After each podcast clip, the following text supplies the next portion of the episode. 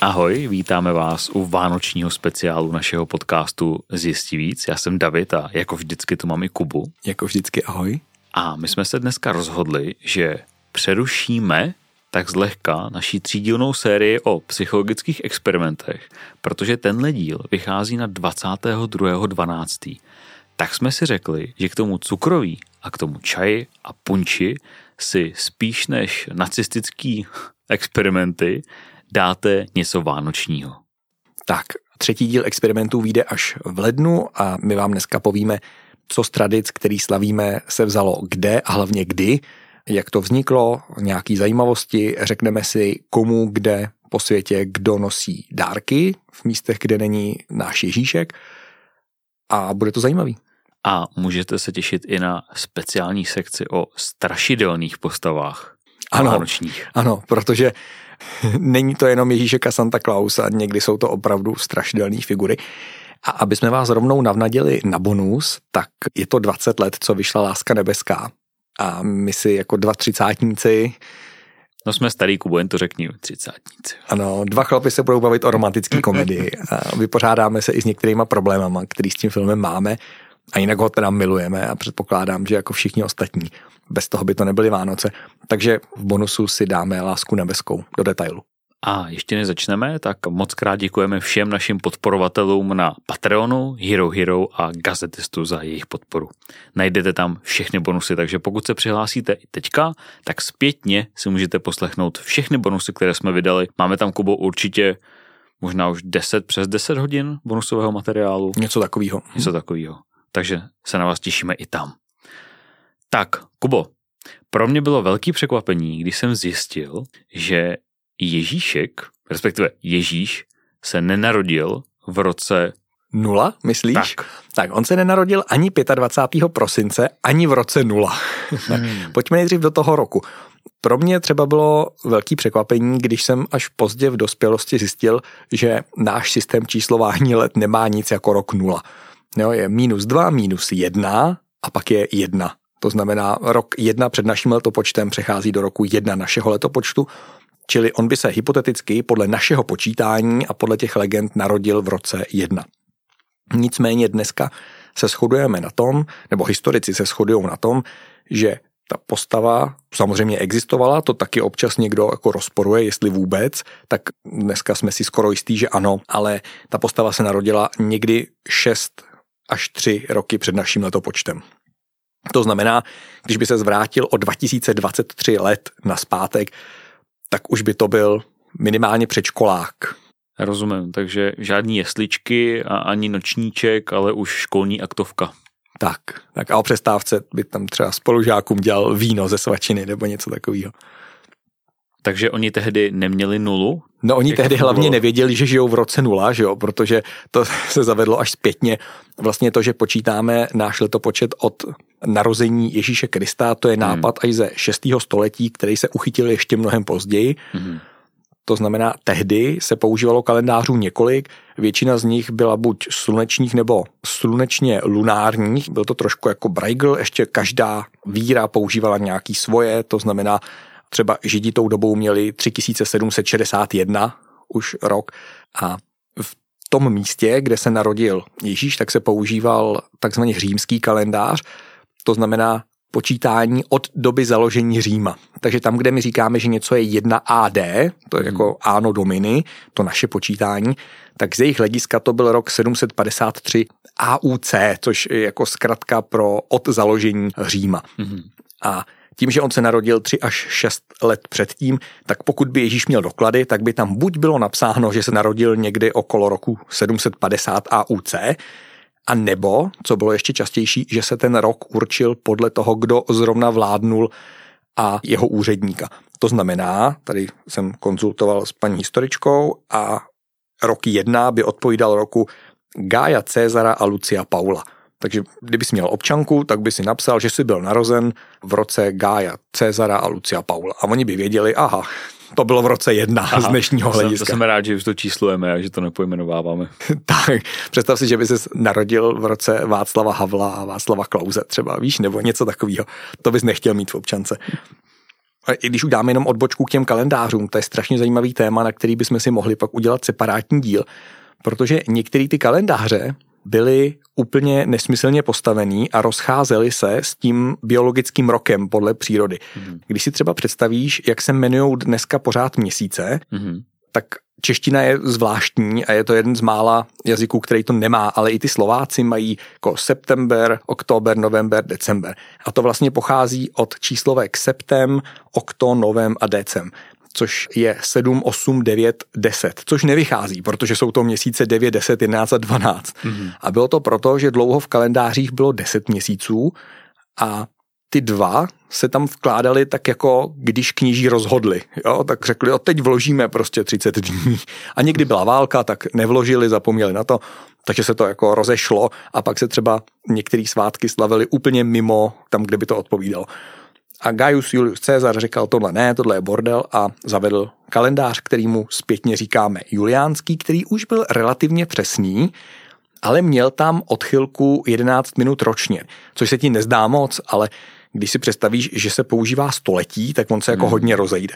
Třeba dneska je odchylka mezi juliánským a tím, co používáme dneska, kterýmu říkáme gregoriánský, už je 13 dní. Hmm což pak sebou přináší různý neplechy typu, že Velká říjnová revoluce proběhla 7. listopadu a podobně. Takže počítání let je na samostatnou možná jako dvoj epizodu.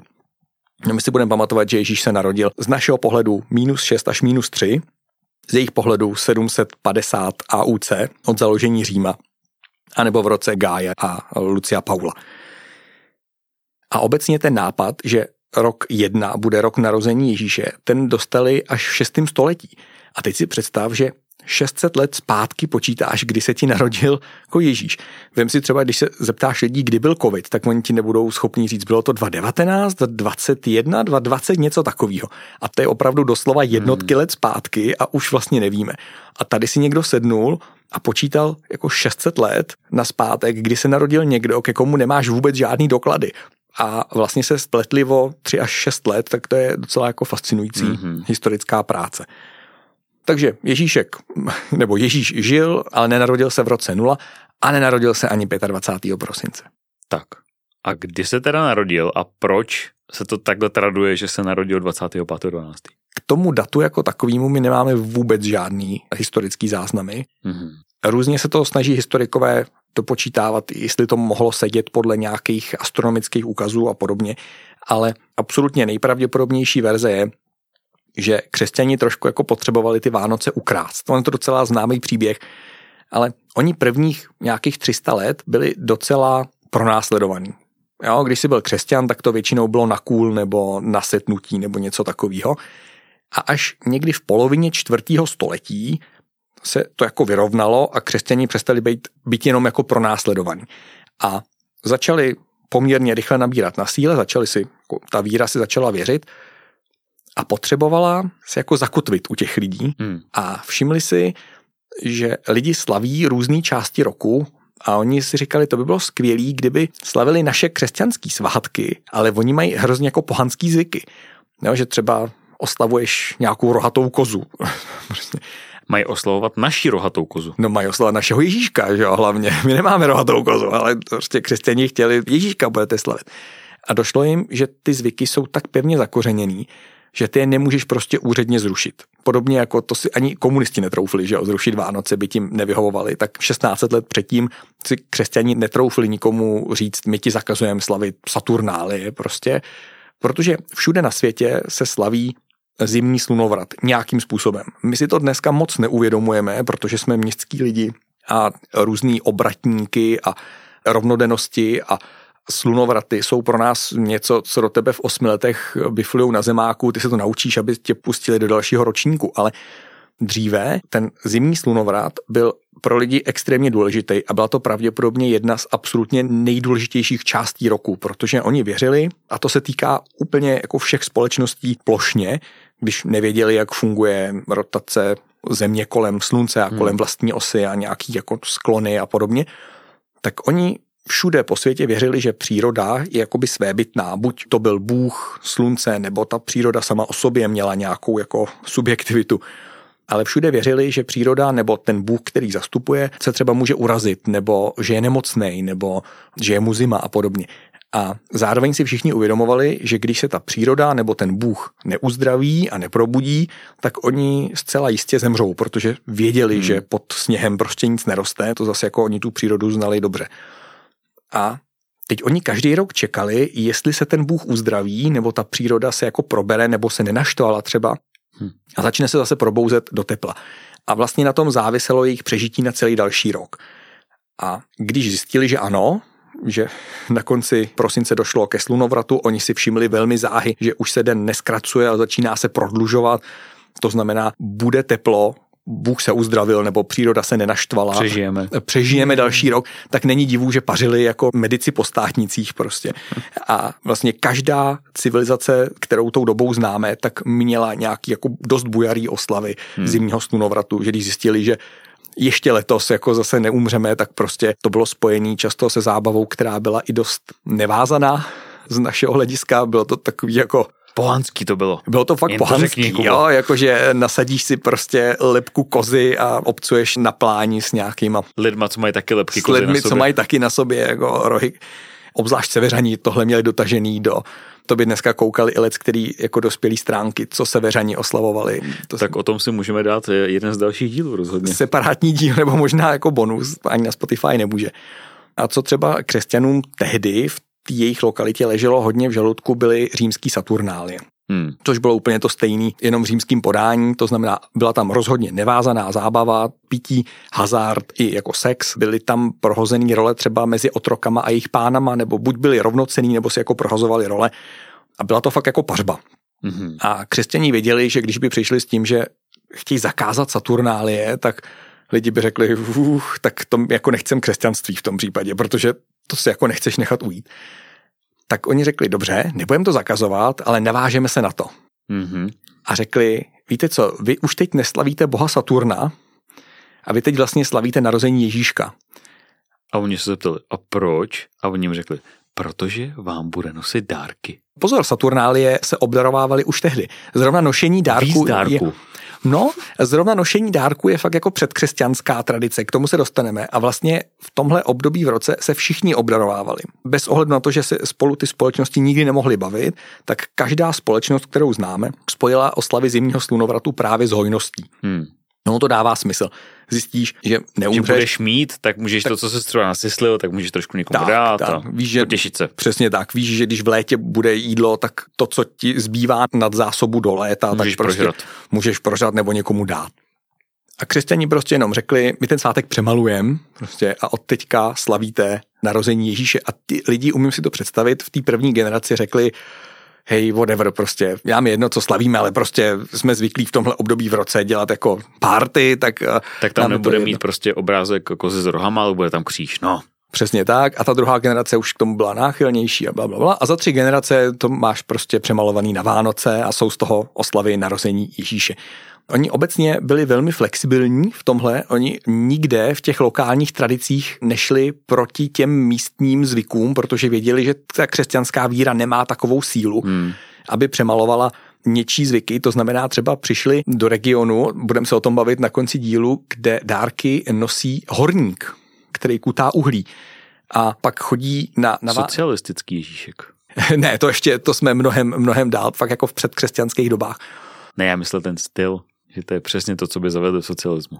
Oni nechtěli vyloženě přemalovávat toho horníka hmm. a ten horník přišel pak zvěstovat nějakého 25. To znamená, oni vždycky věděli, že došlo ke slunovratu, pak pár dní počkali, že to je pravda a pak slavili. Takže se to plus minus jeden, dva dny slaví všude stejně. A někdy okolo 24. 25. dnešního prosince, podle našeho počítání, hmm tak ten horník přišel zvěstovat, že bude světlo, bude teplo a křesťané jenom přišli a řekli, ne, ne, ten zvěstuje, že se narodil Ježíšek. A místní lidi řekli, no tak whatever, tak zvěstuje, že se narodil Ježíšek, ale ta tradice nám zůstala. A jdeme chlastat, přesně tak. Takže křesťané si takhle vlastně jako zprivatizovali ty lokální jako svátky a potichoučku se na ně navázali a říkali, všechno při starým, jenom slavíte Ježíška a ne rohatou kozu a horníka prostě ale to, že se narodil 25. to je tam namontovaný zcela jako účelově. Nikdy nikdo to nezmínil v žádných historických pramenech, tohle není. Oni věděli, že se na ty svátky potřebují navázat a jeho ukřižování už měli obsazený, tak hod slavil jeho narození. Taková jako příjemná věc. S tou takzvanou privatizací, to pojmenoval skvěle, tak souvisejí i další věci. Můžeme se bavit o dneska už tradičních symbolech těch Vánoc, třeba stromeček. Mě by zajímalo, jestli vůbec ví většina lidí, jak to vzniklo, proč vlastně zdobíme stromeček, taková jako zvláštní tradice, že jo, jdeš do lesa, tam si vyrubeš stroma, doneseš si ho domů, řekneš si to a tady, tady ještě ozdobím a budou tam světýlka a nahoru dám hvězdu. Dobře, pojďme na ty tradice. Obecně to, co dodržujeme během Vánoc, se dělí do třech skupin. Jednak jsou to tradice, které pochází z těch úplně předkřesťanských dob, z těch období těch rohatých kos, ještě než si to přemalovali křesťani. A jenom se jako přemalovali na křesťansko a dodržujeme do dneška. Pak jsou tam tradice, které jsou středověký, to znamená z našeho hlediska už jako modernější, ale pořád je to třeba 13. 15. století. Hmm. A pak jsou tam tradice, které jsou úplně nový, 18. maximálně 19. století, které jsou vymyšlený úplně jako nově, jenom nějakou smetánkou, většinou v Anglii. A stromeček je zrovna mix všeho. Hmm.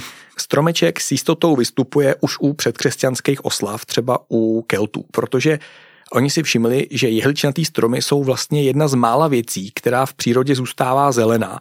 I když že neopadají, že ne, v zimě. Neopadají, ano, hmm. zůstávají zelený, i když všechno ostatní je jako mrtvý, opadaný, zasněžený, tak jehličnatý stromy prostě jako žijou. Takže pro ně to byl symbol věčného života, to hmm. znamená, není divu, že do těch oslav zahrnuli zrovna jehličnatý stromy. Takže ty tam s náma jsou jako od nepaměti, doslova od doby, kam až nám nesahají jako údaje. A potom to bylo dlouho u ledu, tahle ta tradice. Obnovili to v 16. století v dnešním jakoby, regionu Německa. Oni obecně, ty Němci mají trošku blíž k těm úplně prapůvodním pohanským jako zvykům, tam nevím, čím to je. A v 16. století si začali zdobit stromeček a chytlo se to, ale bylo to fakt jako lokální, jenom v tom německém regionu. A až potom někdy v 19. století si britská královna Viktorie, což je legenda samozřejmě, a hlavně to byl někdo, kdo určoval společenský styl. Jako trendy. Trendy, přesně, jako že Paříž módu a Londýn všechno ostatní. Tak ona si vzala německého prince Alberta a ten si sebou přinesl do královského paláce i zvyk zdobit stromeček. A oni je jednou nakreslili s celou rodinou, královna Viktorie s princem Albertem u vánočního stromečku. Ta mhm. kresba existuje, zachovala se, vypadá to krásně, mají tam svíčky, prostě dnešní Vánoce mají to na stole rozprostřený, děti na to koukají, královna na to kouká a tohle se otisklo. A ve chvíli, kdy to otiskli, tak lidi pochopili, že teda stromeček, když se to dělá u dvora, tak je to určitě trend a začali to slavit v celé Anglii to dělat. A firma takhle. vyrábějící stromečky si mnula ruce. Tehdy no, ještě ne. Já si dělám legraci, Pr- Ale první umělý stromeček přišel asi 30 let hned potom, jo? to bylo jako rychlý. Dělalo se to tehdy z um, husích per nabarvených na zelenou. Takže opravdu jako umělý stromečky jsou s náma skoro tak dlouho jako moderní stromečky nechápu, že ta ohovnost ještě žije. To je podle mě jako nejhorší vánoční věci umělej stromek. Ale dobře to hoří, ne? No, ale jsi měl někdy svíčku na opravdovém stromku, oni taky, když to chytne, tak to se nestihneš ani otočit pro hasičák hlavně opatrně jo, o Vánocí. Ale ve chvíli, kdy už to měli Britové, tak pak už bylo cesta do světa poměrně jasná. Ale hmm. třeba v Americe šli trošku opačným směrem, kdy ještě ve 40. letech 19. století oni považovali stromeček výslovně za jako pohanský zvyk. Hmm. To znamená, že americký puritáni zakazovali zdobit stromečky, a dokonce obecně jako zakazovali slavit Vánoce jako 25. prosince si nesměl vypadat slavnostně, bylo to trestní pod poměrně vysokou pokutou, mm-hmm. protože prostě řekli, ne, Vánoce jsou pohanský zvyk. A to jsme v 19. století, jsme jako 1840 něco prostě. Mm-hmm. A tamní puritáni jsou zase puritánštější než samotná církev a říká, tohle slavit nebudete. A až potom samozřejmě, když přišly i hromady irských a německých vlastně přistěhovalců do Spojených států, tak tady ten zákaz byl neudržitelný takže už někdy 1880 něco je tradice stromečků v Bílém domě, která se do dneška drží, že, že každý rok oni vydají, podívejte, letos je stromeček v zlato, fialový, nějaký barvě. Je ještě stromečkovější než minulý rok byl stromeček. Přesně tak a první dáma je ještě prvodámovější, která ho nazdobila a, a je to jako tradice, takže to poměrně rychle vzalo za svý, ale třeba hmm. jako v polovině 19. století, kdyby si v Americe slavil Vánoce, tak by to bylo pod pokutou. A ven, běž do Kanady. Takže stromeček je něco, co se sice přeneslo z hodně, hodně předkřesťanských dob, pak hmm. dlouho se to nepoužívalo a pak to obnovili v 16. století Němci a až potom vlivem královny Viktorie, tím, že ona určovala módu a jí manžel si to zdobil, tak se to dostalo do světa. Před chvílí jsme se bavili i o dárcích. Ty si říkal, že to už je taky tradice stará jako samolidstvo. Ono se často opakuje, že to dávání dárků je zvyk na základě života svatého Mikuláše, což byl křesťanský biskup ze 4. století, ale ono to tak nejspíš není. Zase je to tradice, která je starší než život svatého Mikuláše, mm-hmm. ale křesťani potřebovali nějakým způsobem odůvodnit to dávání dárků. Když už byli přicvaknutí na ty Vánoce, tak museli vymyslet i ty doplňující legendy k tomu, proč lidi dělají to, co dělají a nemohli říct, no, protože prostě to je pozůstatek z rohatý kozy. Takže my víme dneska, že všechny společnosti, které slavili, ať už to byly Saturnálie, Jule, cokoliv, prostě kdokoliv slavil nějaký zimní slunovrat, tak si u toho vždycky něco dával. Mohlo to být jenom jídlo třeba, nebo v úzovkách jenom jídlo. No tehdy, když si někomu dával jídlo, tak to mm-hmm. bylo poměrně důležitý, protože si to dělal Nebyly v době... supermarkety. Přesně, hlavně si to dělal v době, kdy byla zima, takže věnovat někomu něco ze svých zásob bylo jako velký. Paradoxně některé společnosti, když to historici popisují, tak to bylo větší, než kdybys někomu věnoval třeba dítě, protože dítě je hladový krk, který ty musíš krmit. Takže když někomu dáš dítě, tak ti vlastně říkáš jako díky, že ho nakrmíš. Chceš mít méně jídla tady? Přesně tak, ale když někomu dáš jako jídlo, tak to je jako velká věc. Jo. Samozřejmě musíme zmínit i koledy. Kubo, kdy se začalo chodit od domu k domu a začalo se skřehotat na počest našeho pana Ježíše Krista.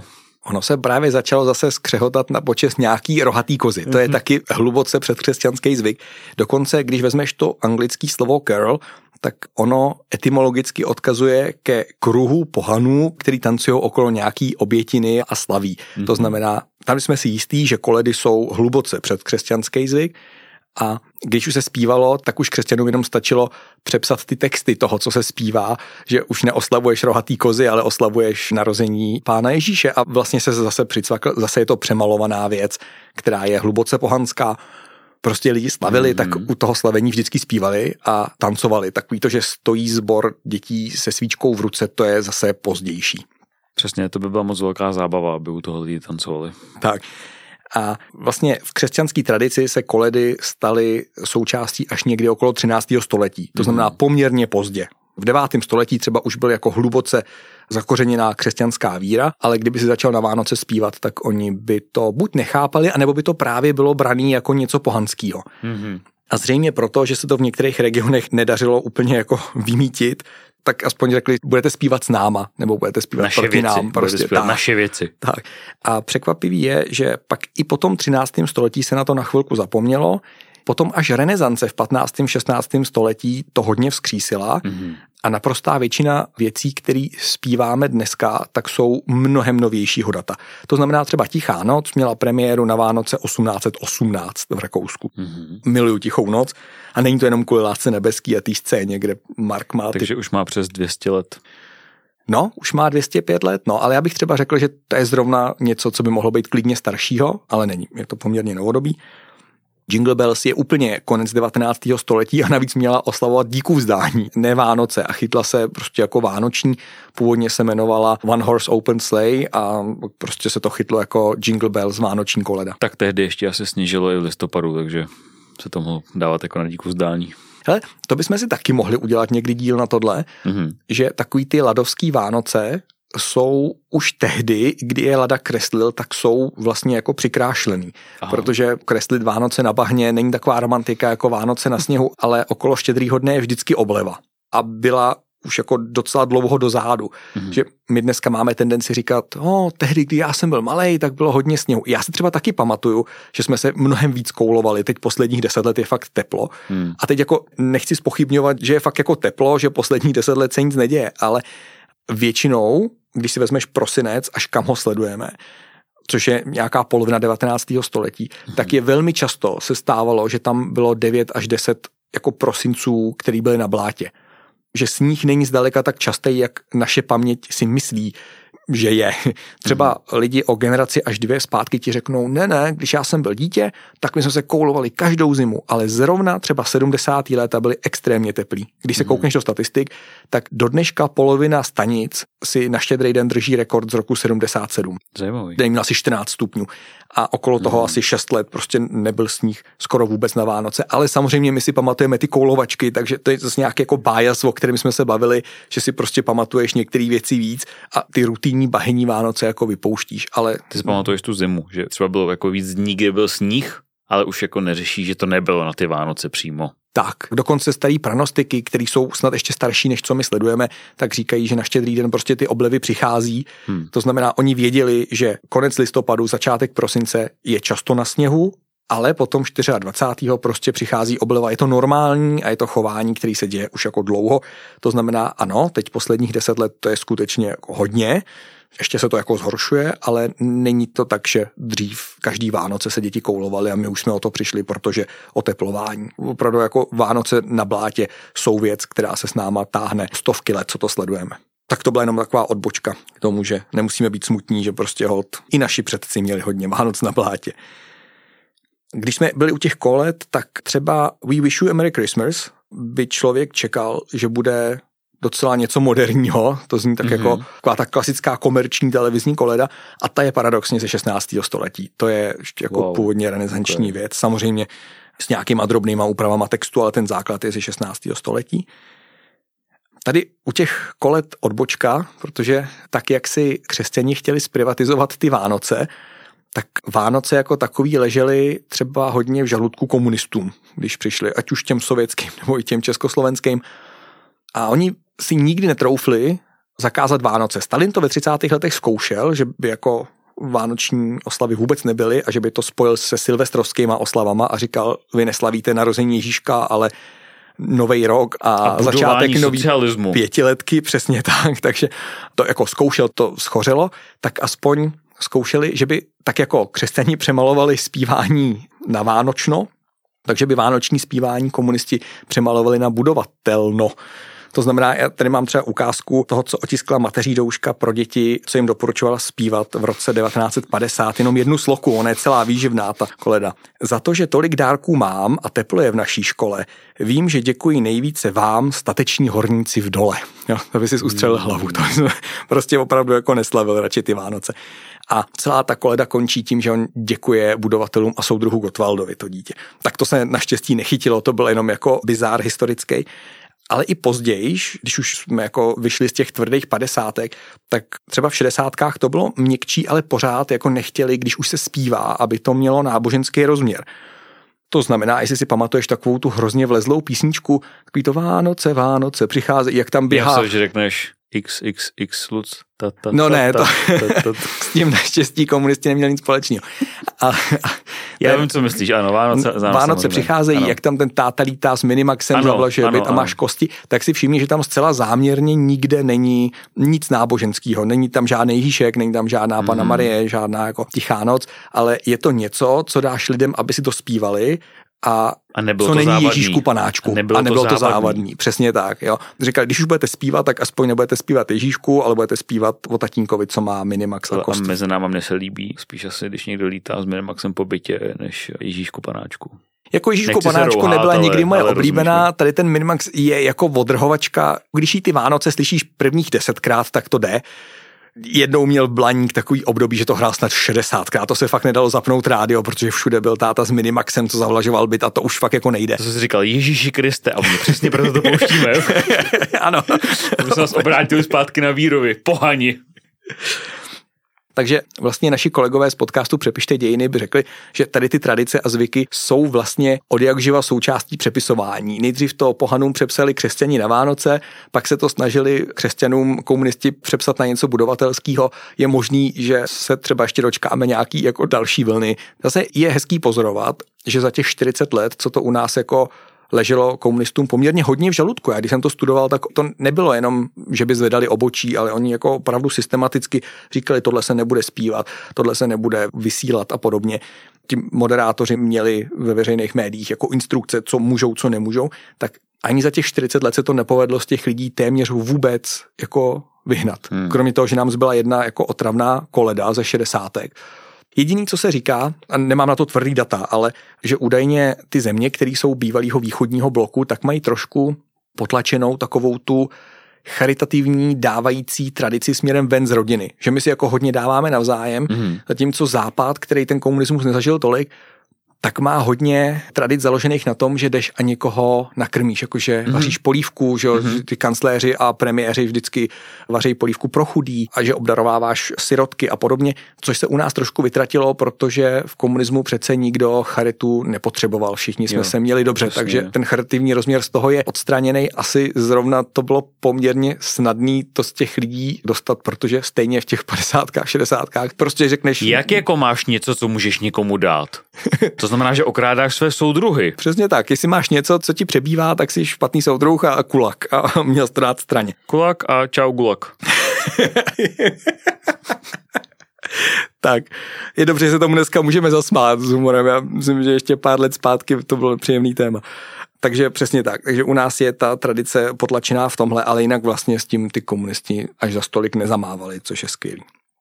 Jako další tradici určitě musíme zmínit vánoční trhy. Ty asi všichni máme rádi, pokud nebydlíme v Praze a není kolem svátku. Ano, o svátcích do centra nikdo nedostane, protože jenom věc palátka prostě ven je třeba na 40 minut.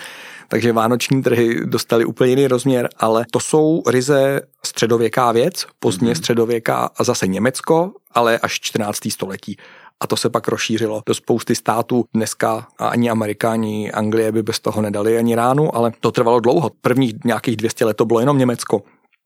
Už pak to začalo jít jako do světa dál. Mm-hmm. Pak já měl před dílem takový tip, která z těch tradic bude modernější a asi jsem se trefil u adventních kalendářů, viď? Ano, to je velmi moderní věc. To je německo-britská tradice až 19. století.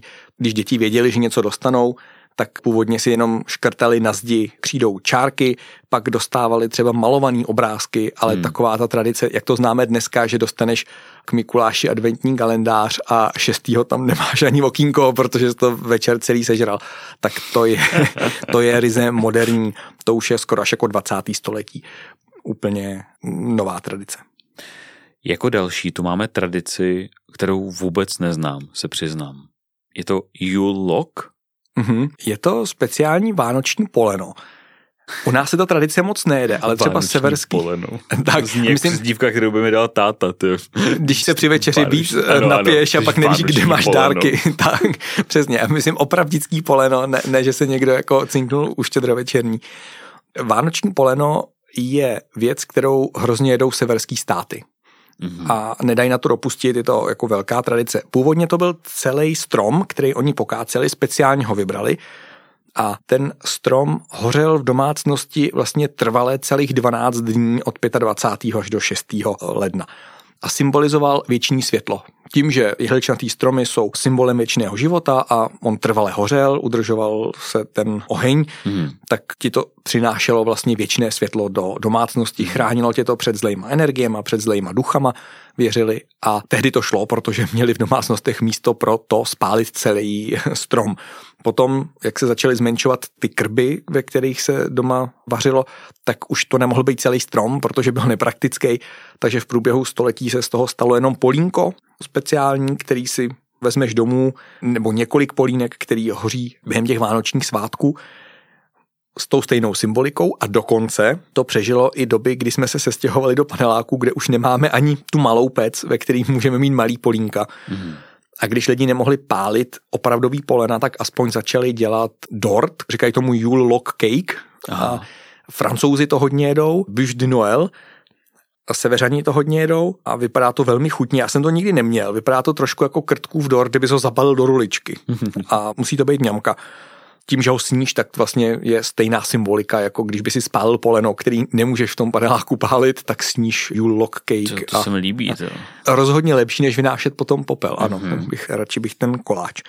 Vypadá výborně, dáme zase obrázky mm-hmm. nebo odkaz. Kdyby nám třeba někdo z posluchačů chtěl poslat, uh. tak mu pošleme kód na bonusy, přijímáme možná, platbu možná v dortech. dva kódy klidně pošleme. Tak. Možná i tři, když bude větší to poleno.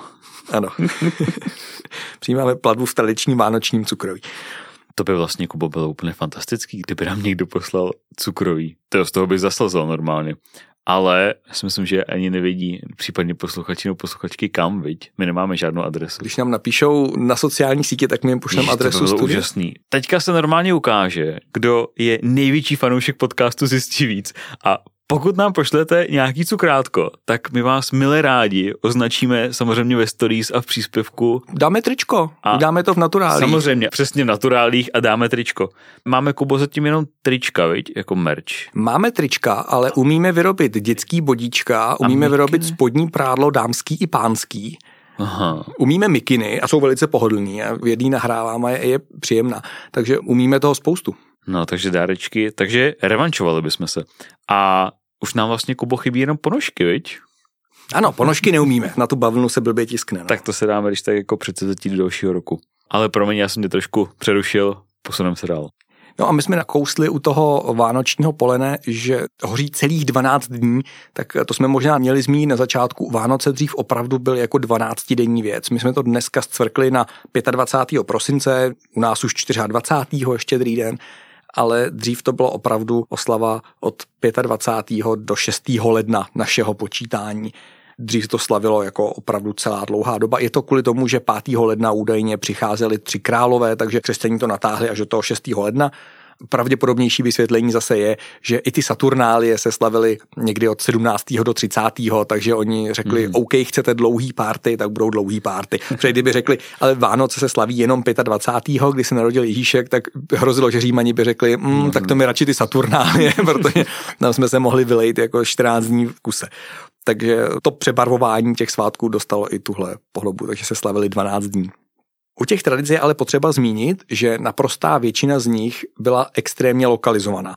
To, co jsme si teď zmiňovali, stromečky, vánoční trhy, to jsou ty, které byly jako plošní, ale naprostá většina vánočních tradic té historii byla lokalizovaná ani ne na úrovni dnešních států. Dneska ty tradice jsou třeba pro celou Českou republiku.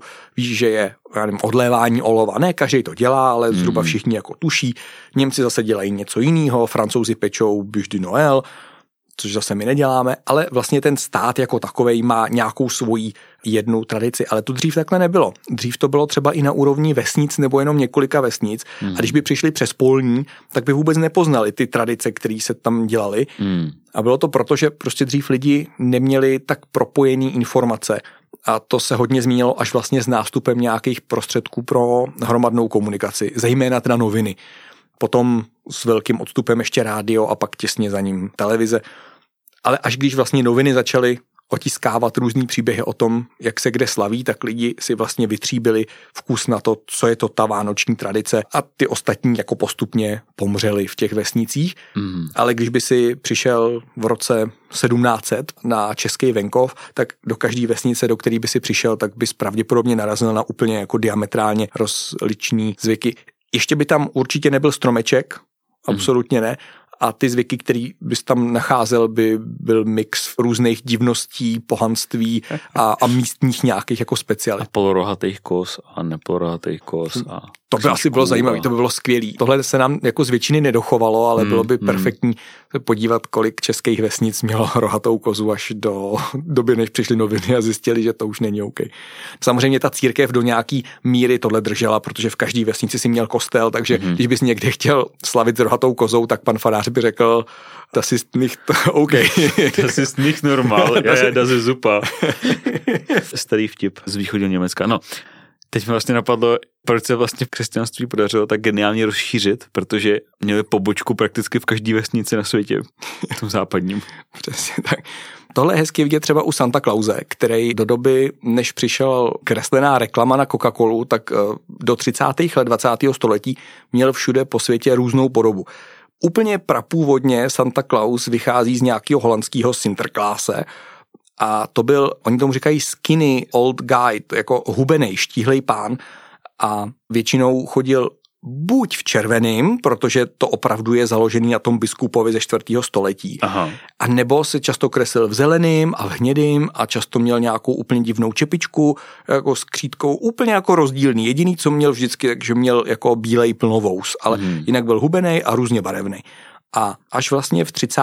teď nevím, jestli prvním nebo třetím, jako 1930 něco, si Coca-Cola přisvojila Santa Clause jako vánoční symbol, začala ho kreslit takového toho pořádně napucnutého dědu. Děda hojnosti. Děda hojnosti, přesně tak. Navíc američan, takže nemůže být štíhlej, protože by mu to nikdo nevěřil. Že?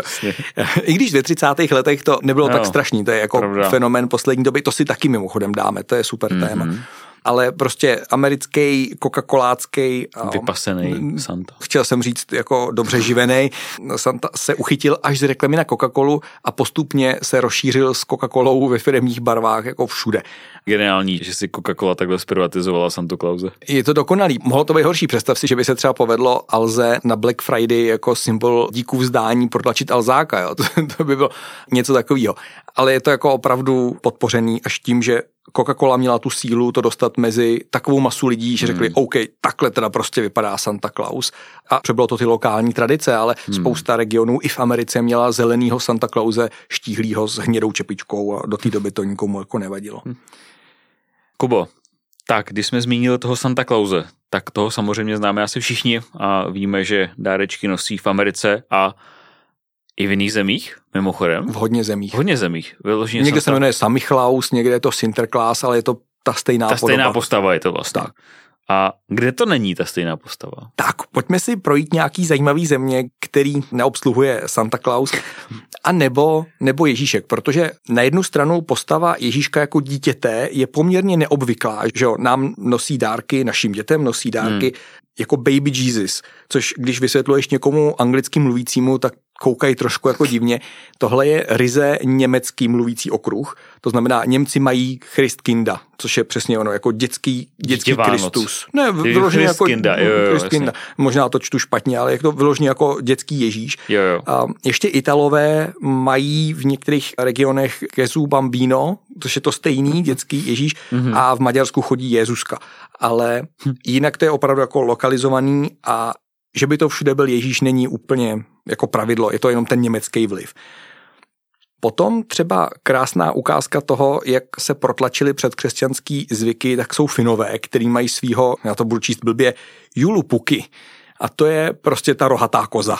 Jo? Ty si vezmeš na hlavu jako lepku kozy, nebo možná jako berana, nebo něco, co to je. Prostě je to nějaká lepka s rohama Aha. a oni tomu říkají Christmas goat, takže předpokládám, koza? že teda asi koza, i když já jsem nikdy neviděl, že by koza měla rohy. Těžko říct, kde ta tradice jako... Ty jsi nikdy neviděl kozu s rohama? No, ne s takovými, jako, jo, jako oni mají.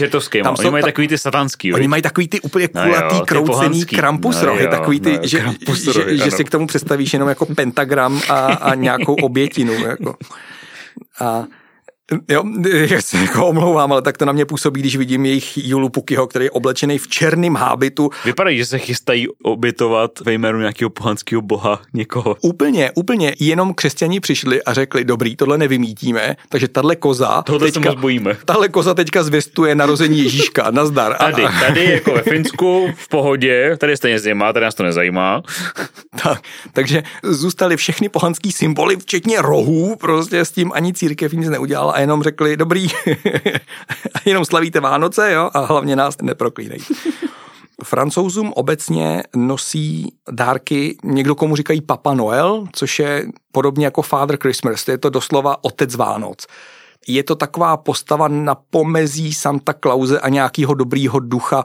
Je to jako kdyby si smíchal Santa Clause s dědou Mrázem mm-hmm. a s dalšíma různýma entitama a vznikne ti Papa Noel otec Vánoc. Dokonce se už dneska vlivem té komercionalizace se často kreslí prostě, že je to jako modrej děda, který má taky fousy. Prostě, santík, jo, je to prostě už. vlastně už jako ze Santovatělá tradice. Yes. Jenom tomu neříkají Sinterklaas, Samichlaus a Santa Claus, ale říkají tomu Papa Noel. No já tady čtu Kubo v poznámkách, že zlobivým dětem dává výprask. Ne, to není Papa Noel, protože oni mají Papa Noel jako otec Vánoc a pak je tam ještě Papa Futár, který, jo, který chodí a ten zase jako dává dětem Bídu. naplácáno. Jo?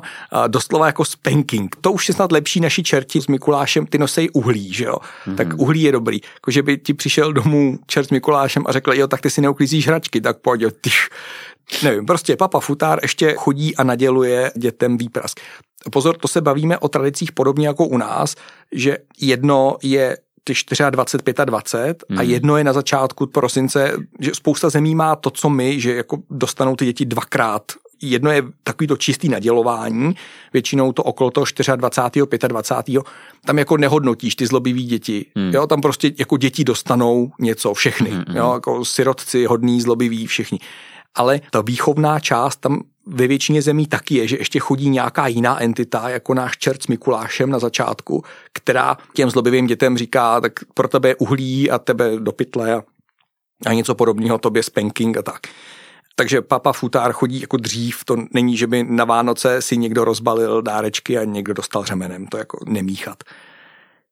Na Islandu je to zajímavý. Na Islandu chodí 13 trolů, kterým se říká Jola Sveinar. Určitě se to čte jinak, jo? ale říká Jola Sveinar.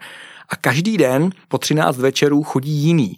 A to dítě si nechá venku botu a do té boty mu každý ten troll dá něco. Každý ten troll má nějakou svoji charakteristiku a povahu a nosí něco jiného a to dítě 13 večerů dostává do boty něco drobného. To mi přijde jako fajn. To je, to je hezký, moc hezký. akorát, jak se ti tam vejde PlayStation do té boty.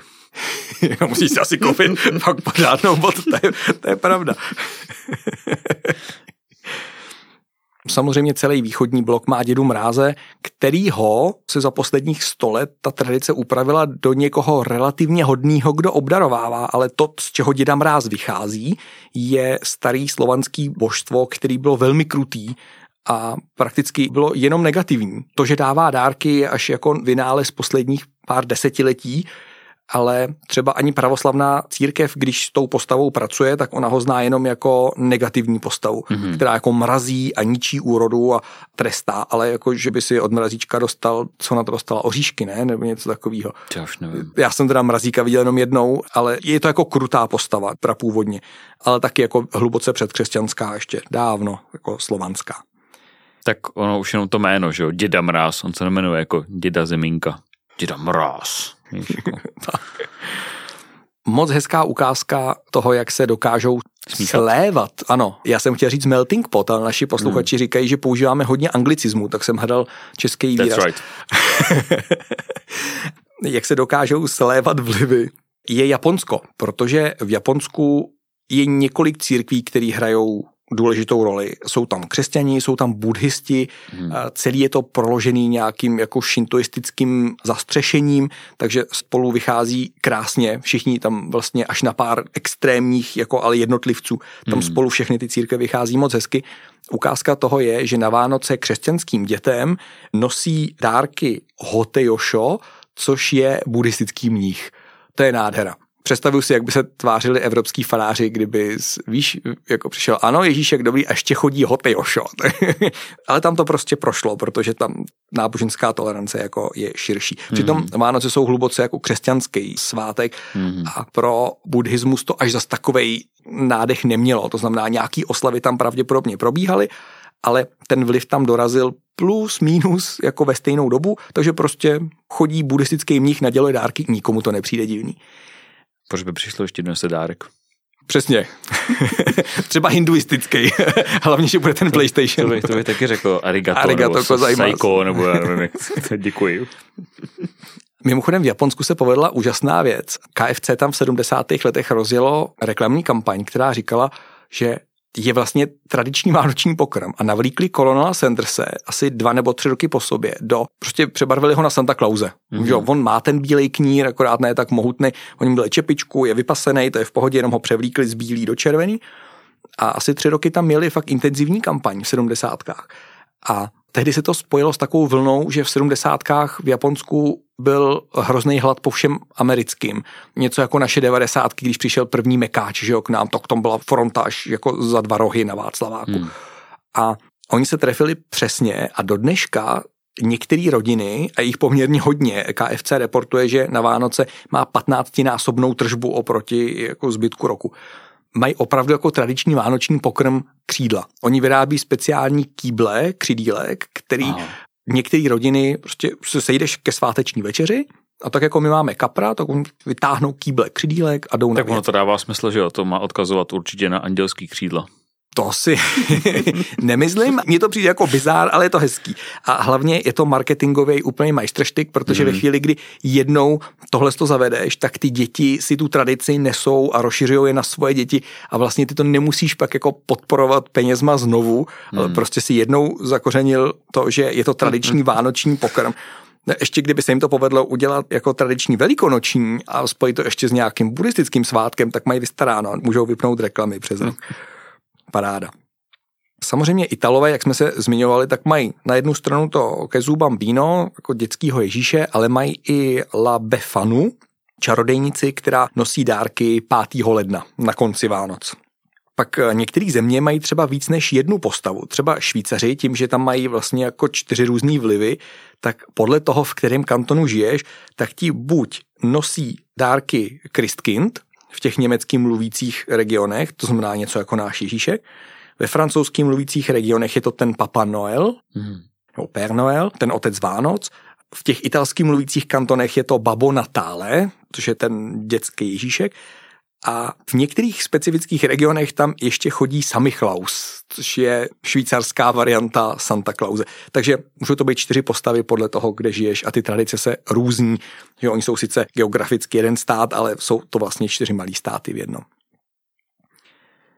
Španělům a obecně ve španělským mluvícím regionu mají hodně blízko ke třem králům ať už je to evropský Španělsko nebo latinskoamerický španělský mluvící země, tak tam většinou nadělou tři králové, tři moudří muži.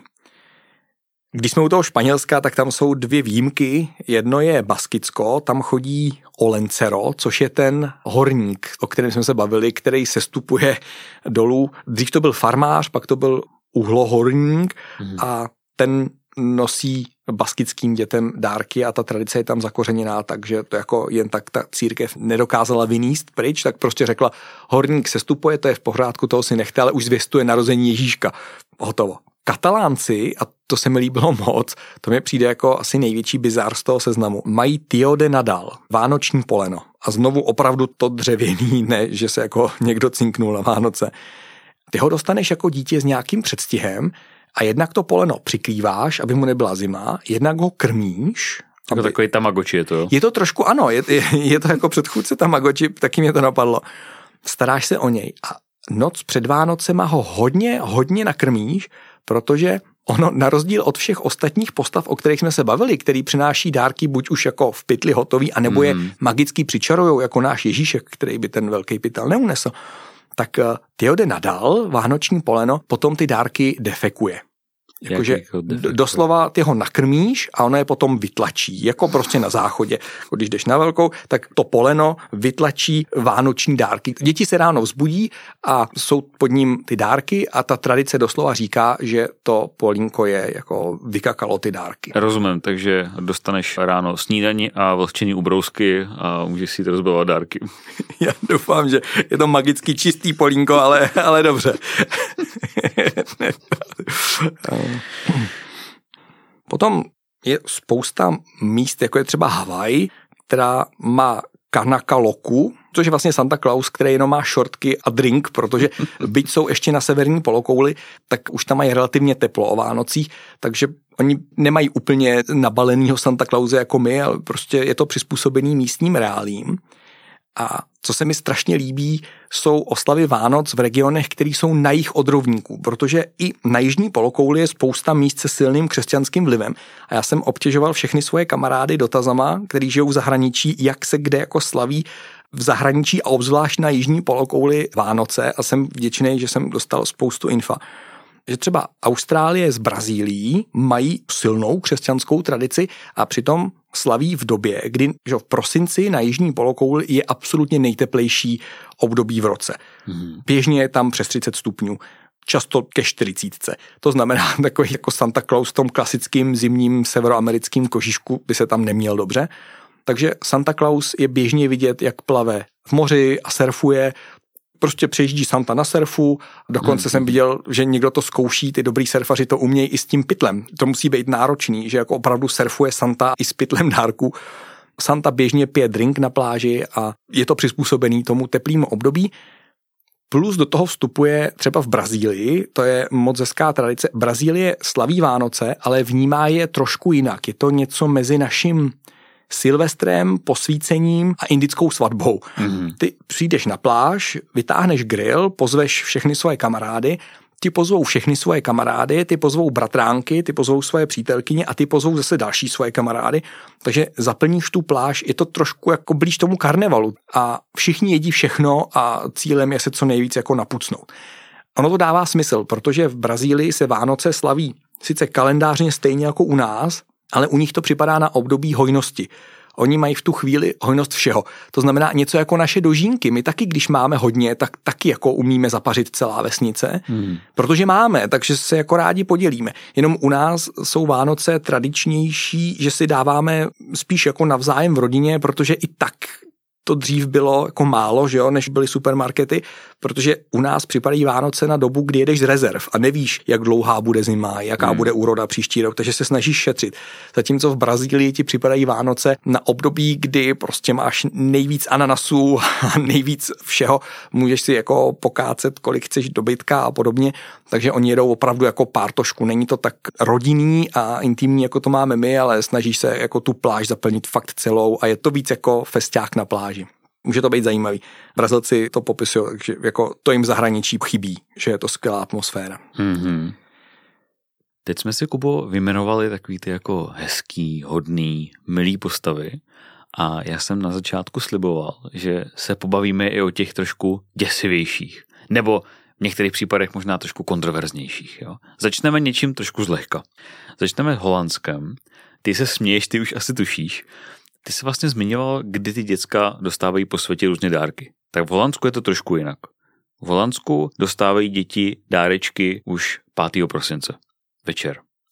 A ty dárky tam nosí, a ty už to taky zmiňoval, je to Sinter Sinterklaas, mm-hmm. což se podezřele podobá Santa Clausovi. On je to dokonce ten prapůvodní. Holanděni jsou původní národ, který si toho Sinterklase jako vydupal ze země. No a o Klausíčkovi jsme si toho řekli už spoustu, jo? ale teďka je důležitý tady ten pomocník toho Sinterklase.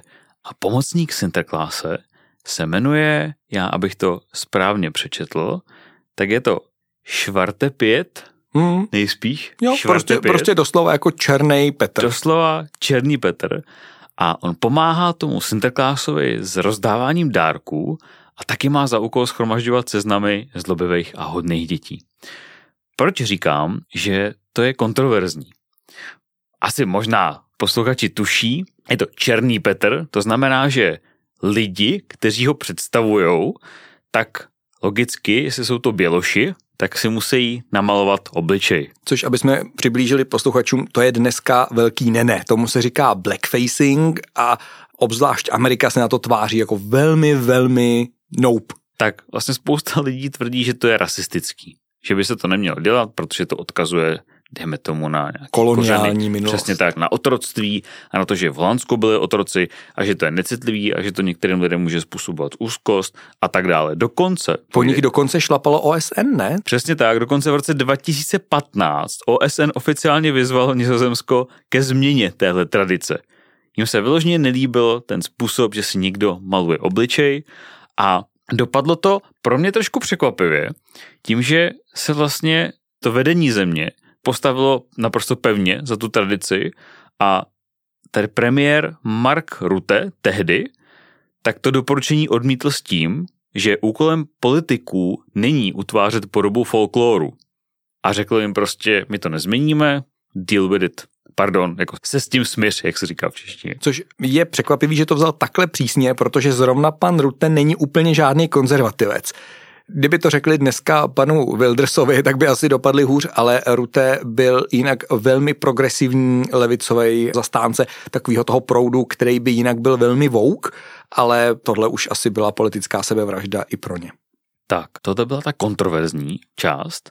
A teď přijde ta těsivější tradice. Vím, že Kubo, je to tvoje oblíbená, když jsme si... V uvozovkách oblíbená, já myslím, že mi to přijde jako creepy as hell, ale pojď. Když jsme si psali o přípravě, tak jsme říkali, že tahle ti přijde úplně nejvíc. Uh, je to tradice, která se jmenuje Mary Luit.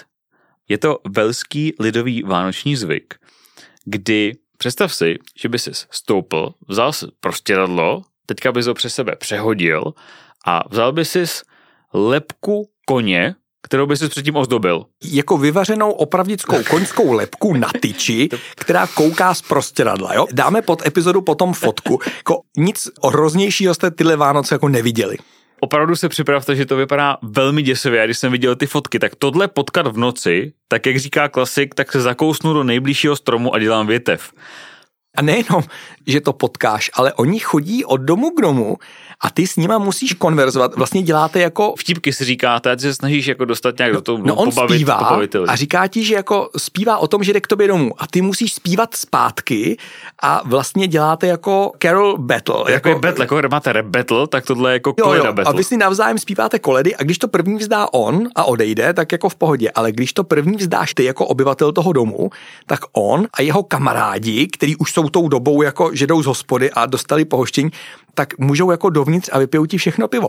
To znamená, jenom abych to schrnul, ty otevřeš dveře, tam stojí koňská lepka v bílém prostěradle a chce dovnitř a je tam banda ožralých lidí s koňskou lepkou v bílém prostěradle, který jdou k tobě na návštěvu.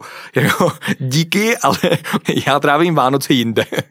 Kuba to malinko dramatizuje, ano, ono to takhle nějakým způsobem probíhá, ale cíl té tradice a ten účel té tradice je se pobavit hlavně, ale takovým nějakým rozumným způsobem a ty lidi to tam berou v tom Walesu, aspoň co jsem si já zjišťoval, že je to něco jako když tady jdeš na Velikonoce. Prostě pozveš ty známí dovnitř, dáš jim něčeho napít, dáš jim něčeho najíst, pobavíte se a oni zase klusají o dům dál, abych dodržel tu koňskou metaforu. Jinak tohle samozřejmě je oblíbená tradice všech fanoušků filmu Kmotr a knihy. Taky jednoznačně předkřesťanská věc.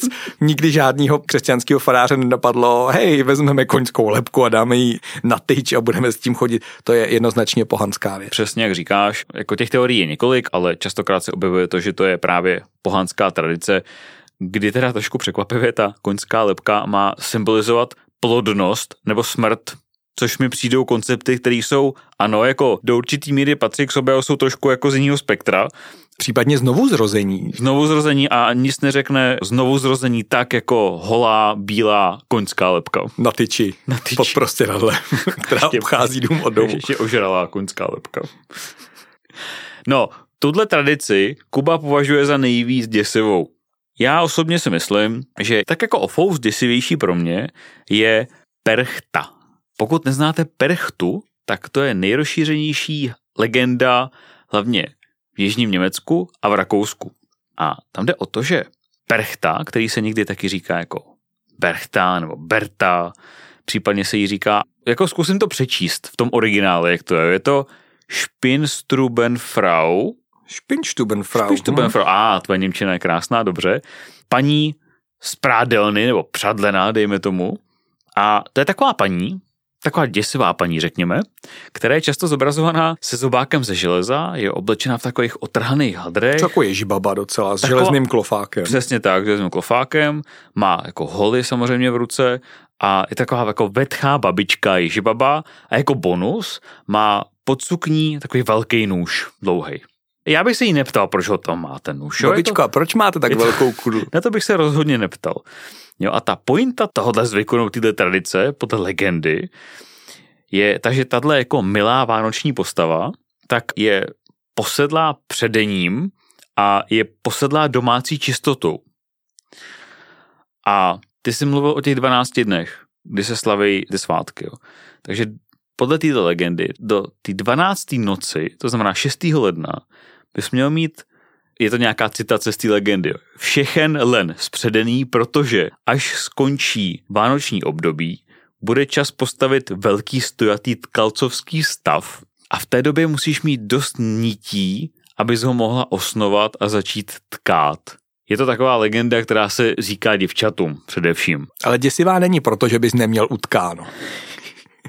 děsivá je proto, co se stane, když nemáš utkáno, ale neuděláš ještě několik věcí k tomu. Takže ten trest, když nemáš utkáno, tak je relativně mírný. Jo, prostě přijde ta paní Perchta a teďka ti vezme ty jako vlákna a pošlape tě a zapálí a řekne, prostě ty jsi to jako nezvládla, fuj, tak budeš to dělat znova. Jako. Ale rozhodně by si tuhle frau nechtěl nazlobit víc, protože podle legendy Pokud nejenom kdybys neměl upředený ten len, ale kdybys udělal ještě tu chybu, že bys neměl doma uklizeno. A nedej bože, by si ani nenechal tradiční misku kaše pro perchtu, tak podle legendy se nevkrade jenom do tvojí místnosti s kalcovským stavem, ale přímo do tvojí ložnice, kde tě vykuchá a tvoje vnitřnosti nahradí kameny a slámou. Jakubo, nevím jak ty, ale já si myslím dvě věci. Za prvý, že to je trošku děsivější než jako koňská hlava na tyči.